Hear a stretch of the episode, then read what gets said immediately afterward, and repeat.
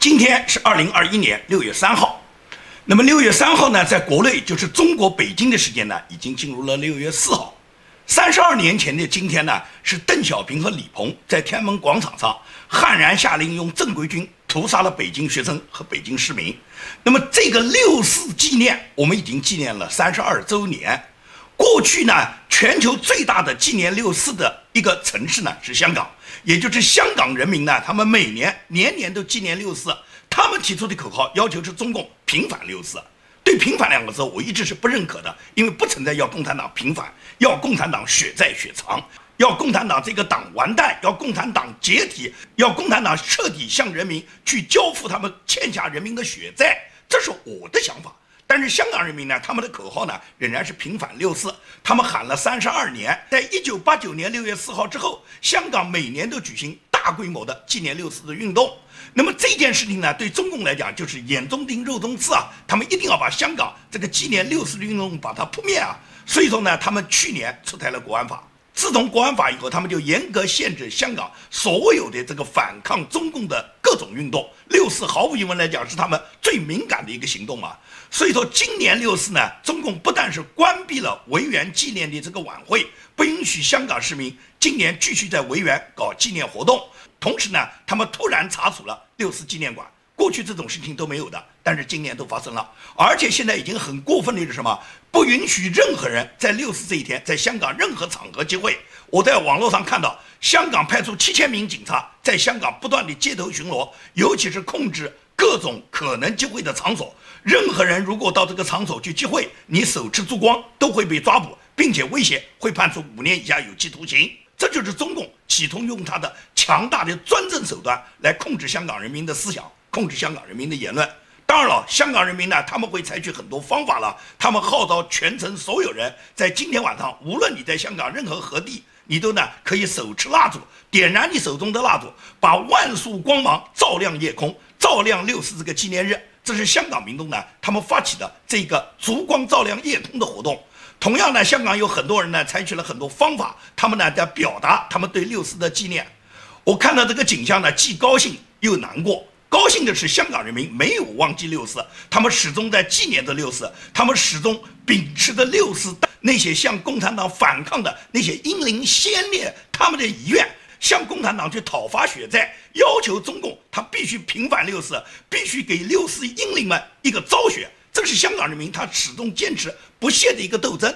那么，另外我难过的是什么？就是香港居然能发展到跟我们中国大陆一样，也就是他们采取的很多方式，过去都是我们在中国大陆采取的方式啊。也就是香港现在已经有政治犯了，香港人民现在纪念六四要采取各种隐晦，要采取各种行为艺术来表达。网络上有一张图片，就是有人到天安门广场上，用一副扑克牌里面用黑色的八九六四和红色的 AK 四十七来表达自己纪念六四的心情。那么这张图片在网络上流传很广，很多人都看过。那么香港民众现在也到了，也就是用各种隐晦的方法，用各种行为艺术来表达他们对六四的纪念。也就是香港现在纪念六四也必须要采取跟中国大陆一样的这种手段了。那么这种情况下，我难过的就是香港的民主法治已经不在了，香港的一国两制已经不在了，香港已经给共产党完全把他们，把它已经演化成内地的一个城市，也就是中共对香港已经实行野蛮的专制统治。那么香港的沦陷，我们难过的就是什么？就是共产党经过三十二周年，它不但没有倒台，它不但没有崩溃，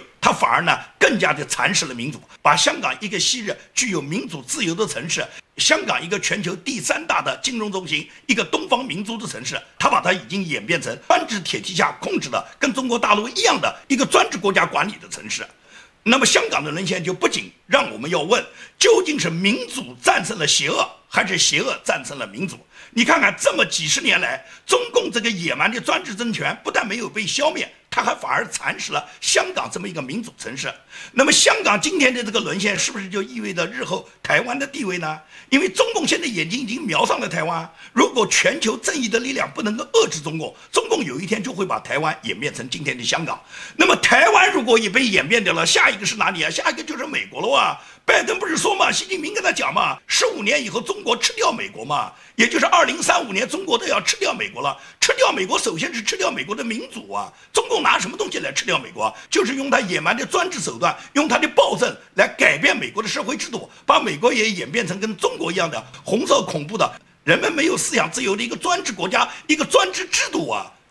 是这样去吃掉美国吗？所以香港的沦陷实际上给全世界所有的民主人士，尤其是西方的这些政治家们提了一个醒，也就你们知道，今天香港的意识形态被改造，香港被专制制度控制。就意味着，如果你们让中共对台湾这种手段也得逞，那么未来的台湾就跟今天的香港一样，也就是未来的台湾也不可以谈论六四，也不可以搞六四纪念活动，也不可以在六四这天点燃你手中的烛光，照亮台北的上空，让人们怀念六四。将来台北也不能做。那么台北不能做，下一个中共就是瞄准美国，准备把美国吃掉。如果美国都给中共吃掉了，你觉得这个世界还有哪一个民主国家能存在吗？中共就更可以去统治全球了哇！什么人类民共同体，把地球管起来？习近平他目的不就是要把红旗插遍全球，把全世界就染成红色，染成中共的红色专制制度，把中共的这个意识形态和中共的这个马列邪教，把它扩充到全世界吗？这不就是中共的想法吗？所以香港人民今天点燃他们手中的蜡烛。照亮整个香港的夜空，他们就是准备把整个香港全部变成维多利亚，也就是你中共不准我们到维园去纪念，那么香港人民他们在香港的任何一个角落都可以点燃烛光，用烛光照亮夜空，用烛光去表达我们对六四的纪念，我们心中的哀思。也就是你中共是扑不灭的，即使香港人民手上的烛光被你们打掉，但是点燃在香港人民心中的烛光是永远不灭的，点燃在全世界所有爱好和平的正义人士心中的烛光是永远不会灭的。所以说呢，今年是六四三十二周年，我将在今天呢，把我过去曾经发过的。关于我们南京六四参加整个六四学潮活动的一些推特上的图片呢，我会给大家重新转发一遍。我对我去年六四做的纪念活动的视频呢，我也给大家呢重复转发一遍。那么明天呢是六月四号，我会给大家讲述一个我今年要告诉大家的一个六四的美女故事，也就是当时我有一个美女同学，她冒着巨大的风险给我提供了一个秘密通道，也就是希望能把我安全的送到境外。那么，对于美女同学的这份义薄云天的对我的这种关照，我呢三十二年来一直是心存感激。虽然这条路我从来没有走过，但是我每当想到六四，我就想到我这个同学。所以在明天的节目中呢，我会跟大家讲一个六四我亲身经历的一个美女同学营救我的故事。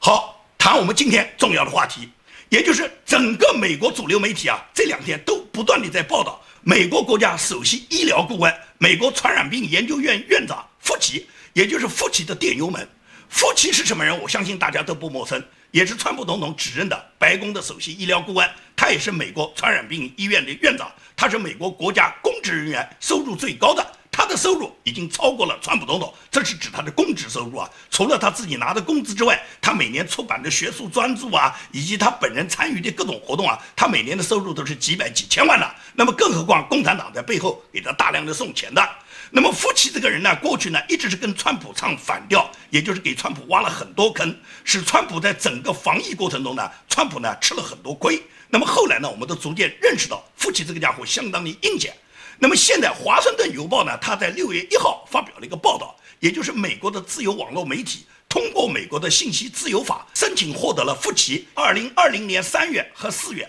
他一共有八百六十六份电子邮件，这些电子邮件都被媒体已经掌握。那么这些电子邮件经过华盛顿邮报和美国主流媒体全部公布以后，我们非常清楚了。福奇他不仅知道美国国立卫生院是亲自参与了中国的功能增益研究。什么叫功能增益研究？实际上就是把那些研究的蝙蝠病毒啊，转化为新冠病毒，转化为对这次对全球扩散的瘟疫。也就是说，这个病毒就是人工研究出来的。福奇完全知道，而且福奇是参与其中。福奇是完全知道，中共一直是在研究这个冠状病毒，并且这个冠状病毒由中共的实验室由他泄露的。这个泄露有可能是中共官方指令故意泄露，也可能是不慎走漏。不管是哪一种情况，都是来自于武汉病毒实验室的。但是福奇明知道这种病毒跟武汉病毒实验室有关，但是呢，他一直忙于帮助中共掩盖。实际上，他就是中共的一个帮凶，他就是跟中共一起制造这个传染病病毒的一个共犯。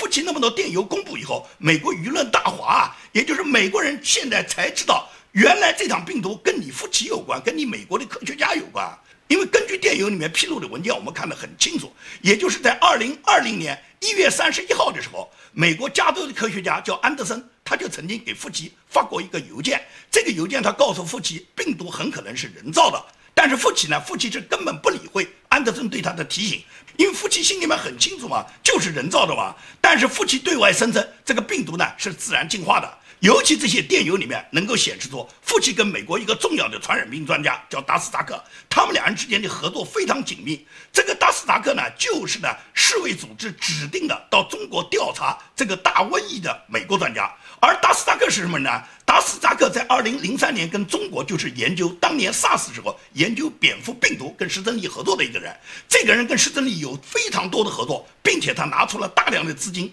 支持施珍利，施珍利才研究出一个蝙蝠病毒转化为新冠病毒的这个病毒踪迹。也就是达斯达克是完全清楚中国这个病毒来源跟施珍利有关，跟中国的武汉病毒实验室有关。但是达斯达克他以世卫组织专家组成员到中国去调查时候，他是矢口否认整个这个病毒跟武汉病毒实验室有任何关系。他说是来自蝙蝠洞，应该到蝙蝠里面去找，是自然产生的。这就是达斯达克，他明知道这个病毒哪里来，但是他掩盖事实。而达斯达克跟施正利的合作，以及他获得的大量资金，都跟父亲有关。父亲是专门通过他转了六十万美元，转到了武汉病毒实验室。你会感觉到很奇怪，夫妻一个美国国家传染病研究院的院长，他凭什么要给中国武汉病毒研究所去转六十万美元呢？那这就是要回到美国参议院有一个知名的参议员叫兰德保罗，他质问夫妻的问题上，他明确就质问夫妻：你给中国提供的六十万美元是干什么的？夫妻当时支支吾吾啊，他不肯承认啊，他一开始在兰德保罗面前说是他完全不知道有转六十万美元的事。后来他又说，这六十万美元进行这个功能性研究，也不是搞病毒，也就是夫妻他在兰德保罗步步追问下，他是谎话连篇。因为兰德保罗是个医生啊，美国绝大部分的政客，美国高层次的这些政治家，绝大部分都是法学背景，都是律师出身，只有兰德保罗是医生出身。所以兰德保罗作为他是一个医生，他有非常丰厚的医学背景。他很清楚，这个病毒绝不是像你们嘴巴这样讲讲的，随随便便就是自然界产生的。这跟武汉病毒实验室研究一定有关联。尤其是你夫妻，你资助了这个行业，因为兰德保罗拿到了夫妻跟高福，高福就是中国什么国家防疫中心的主任了，跟高福之间的电邮。当时高福曾经给夫妻提醒过，就是夫妻啊，你们美国啊不能够说不戴口罩，如果是不戴口罩的话，有可能这个病菌啊它会扩大传染的。作为中国人来讲呢，对戴口罩呢是非常重视的。不管有病没病，先把口罩戴上。那么，夫妻接到高副队长的提醒以后呢，夫妻就改变了他过去的姿态。因为夫妻一开始给川普总统挖的坑，就是让川普告诉所有美国的民众，就是不要戴口罩，口罩没什么用。我们这个病毒感染对我们美国来讲，现在根本不会有什么太大影响。这是指去年一月底，中国已经大面积爆发武汉肺炎，武汉已经瘟疫在扩散的时候，美国那时候还没那么严重。但是随着这个疫情呢，在美国不断的扩散以后呢，相当的人呢，他要戴口罩，他买不到口罩，因为市场上的口罩大部分都被中国大使馆组织的各种华人协会、华侨那些爱国的小粉红，已经把那些口罩呢，都把它抢购一空，寄回中国去了。市场上口罩紧张，大家在反映买不到口罩时候呢，夫妻为了配合中共，配合中共抢购美国各种医疗物资的这个行动，所以呢呢，夫妻一直在讲什么？不需要戴口罩，口罩不重要。加上大家都知道，西方人本身就不太爱戴口罩，川普总统也不太爱戴口罩，所以说福奇呢，他就告诉大家不要戴口罩，不要着急。那人家医护人员没有口罩啊，医护人员没有口罩，这个多么严重啊！当时市场上口罩紧缺啊，所以说川普总统要求中国，尤其要求美国的几个重要的三 M 企业在中国办厂的，要你们把大量的口罩输送回美国嘛，因为美国市场上现在口罩被抢购一空了嘛。但是福奇呢，就是帮助中共宣传不需要口罩。让美国市场上，让美国人民完全处于一种没有防护的状态。所以呢，你看，福奇给川普挖了多少坑，包括那个绿葵，绿葵是美国很多科学家他们在经过自己体验以后，尤其他们在给自己诊疗的各种新冠病毒感染的这个呈阳性的这些病人，给他们使用了以后，很快效果非常好啊。所以说，大家就把这个氯喹使用效果比较好的这些科研报告送到了白宫，送到了川普桌上。那么，川普就安排了做了实验。根据实验的结果，根据川普亲自掌握的一部分病人，因为使用了氯喹以后，马上他这个病情就好转。以后，川普就提出。可以使用氯喹，氯喹有绝对的帮助。但是福奇马上就反对。夫妻不希望美国人把病治好，夫妻就希望这个瘟疫在美国全部感染开来啊！因为感染开来就达到民主党的目的，就是羞辱川普，搞掉川普嘛。大家就利用这个疫情要把川普搞掉嘛。在疫情之前，川普创造的成绩多好啊！川普的就业率是全美最高，川普的股市是美国最强，川普创造的 GDP 和川普的国防稳定，以及世界上主要的热点地区都处于和平状态。川普当时可以讲连任的呼声非常高啊。怎么打掉川普啊？就是要通过病毒把川普击垮，通过这个瘟疫让川普彻底报销，就是川普所有创造的成绩让他没有。所以说，福奇就配合中共，配合民主党，不断的跟川普唱反调。他首先就不断的宣称氯喹一点用没有，你们绝对不要服用氯喹，你们服用氯喹只会增大感染。个别服用氯喹好的，那他本身就没毛病。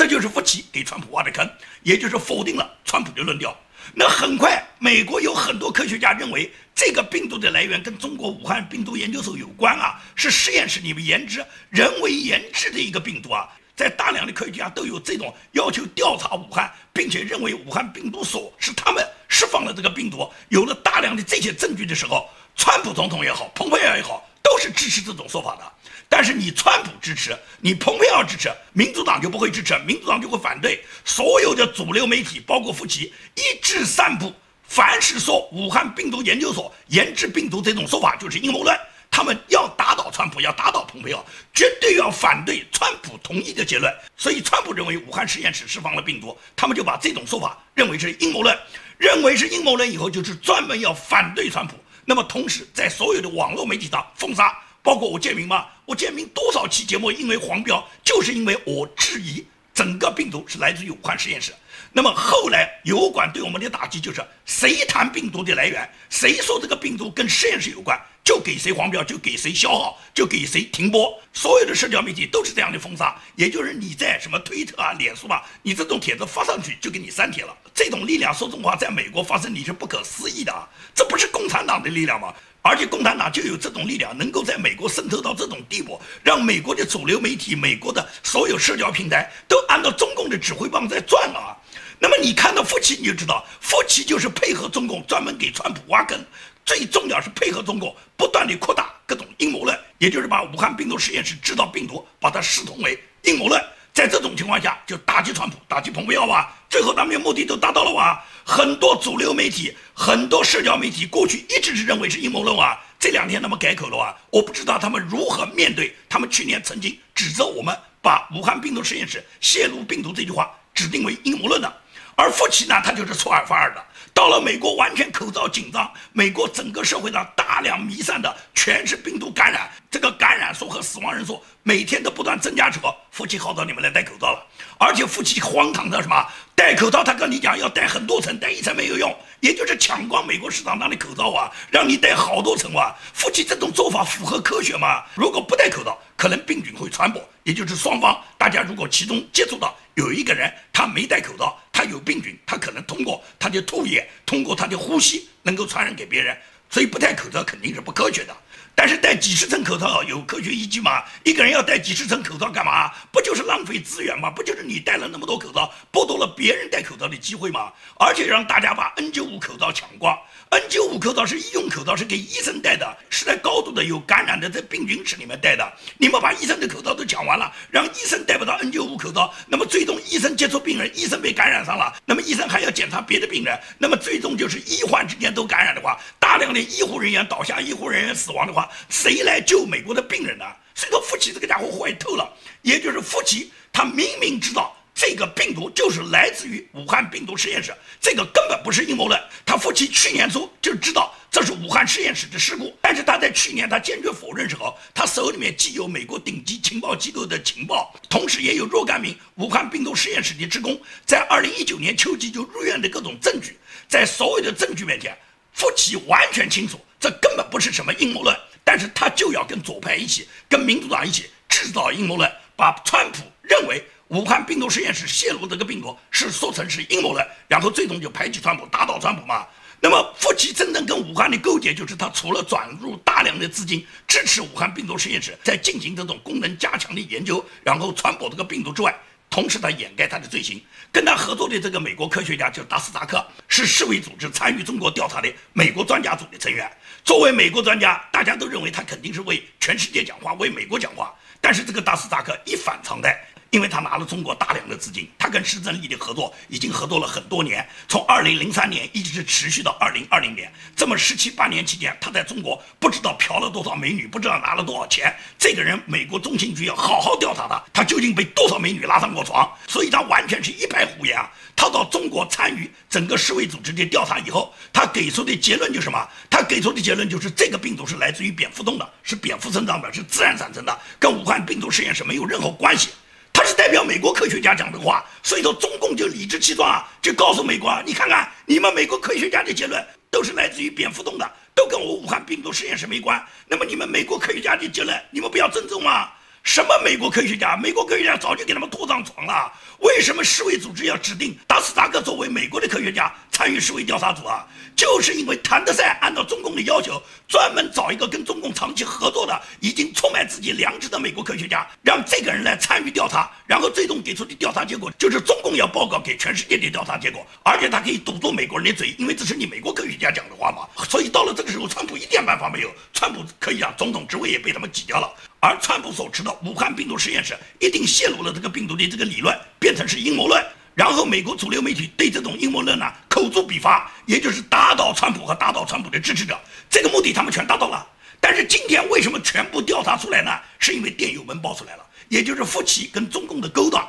跟达斯扎克的勾当。福奇他明知道武汉病毒实验室在研究这种病毒，而这种病毒正是扩散到全球的这个瘟疫里面的来源。到了这个时候，掩盖不掉了，所以夫妻完全应该送到审判台嘛。因此，美国民众在看到媒体报道以后，现在就不断的集会，集会中就高喊着要逮捕夫妻，要逮捕比尔盖茨。Arrest Fauci! Arrest Fauci! Arrest Fauci! Arrest Fauci! Arrest Fauci! Arrest Bill Gates! Arrest Bill Gates! Arrest Bill Gates! Arrest Bill Gates! Arrest Bill Gates! Arrest Bill Gates! 为什么要逮捕比尔盖茨啊？比尔盖茨是一直参与整个人类病毒研究的。比尔盖茨多次声称过，只有通过病菌才能消灭绝大部分的人口。这个世界人口太多了，我们要采取一个方式，让绝大部分人死亡。所以比尔盖茨才是真正反人类的，他的目的就是要人类通过病菌大规模的消除他们的生命，让他们死亡。所以说，福奇也好，比尔盖茨也好，才是人类的公敌。这为什么美国民众他们能够机会在一起高喊要逮捕福奇，要逮捕比尔盖茨，就是因为福奇和比尔盖茨对人类犯下了这个罪行。所以说，福奇的事情现在刚刚发酵，也就是美国的主流媒体现在全部在登，全部在登载福奇他自己跟中共勾结，跟中国国家防御中心主任高福他们之间的电邮，以及这个达斯达克跟中国武汉病毒实验室研究员这个石正丽的勾结。所以说，这些勾结目前来讲，通过夫妻的电邮已经全部展示了。那么，美国的主流媒体在追踪，尤其是美国参议院参议员兰德保罗，他在追踪这件事，他还会再一次举行参议院听证会。因为兰多保罗，我刚才跟大家介绍过了，他是一个医生，他是个医学博士，他有他深厚的医学背景，他非常了解整个这个实验室产生的这个病毒扩散以后给人类会带来什么样的灾害，夫妻在这个里面负哪些责任。因此呢，问责夫妻这是逃不掉的，也就是夫妻不仅仅是要丢官罢职，同时夫妻要送上审判台，最终美国一定会调查了解清楚这个病毒的来源在武汉是怎么泄露出来的，中共要承担它扩散这个病毒给全世界造成的这个责任，也就是问责中共，要求中共赔偿，最终通过赔偿解体中共，是中共他逃不掉的道路。好，今天的节目就跟大家做到这里，谢谢大家。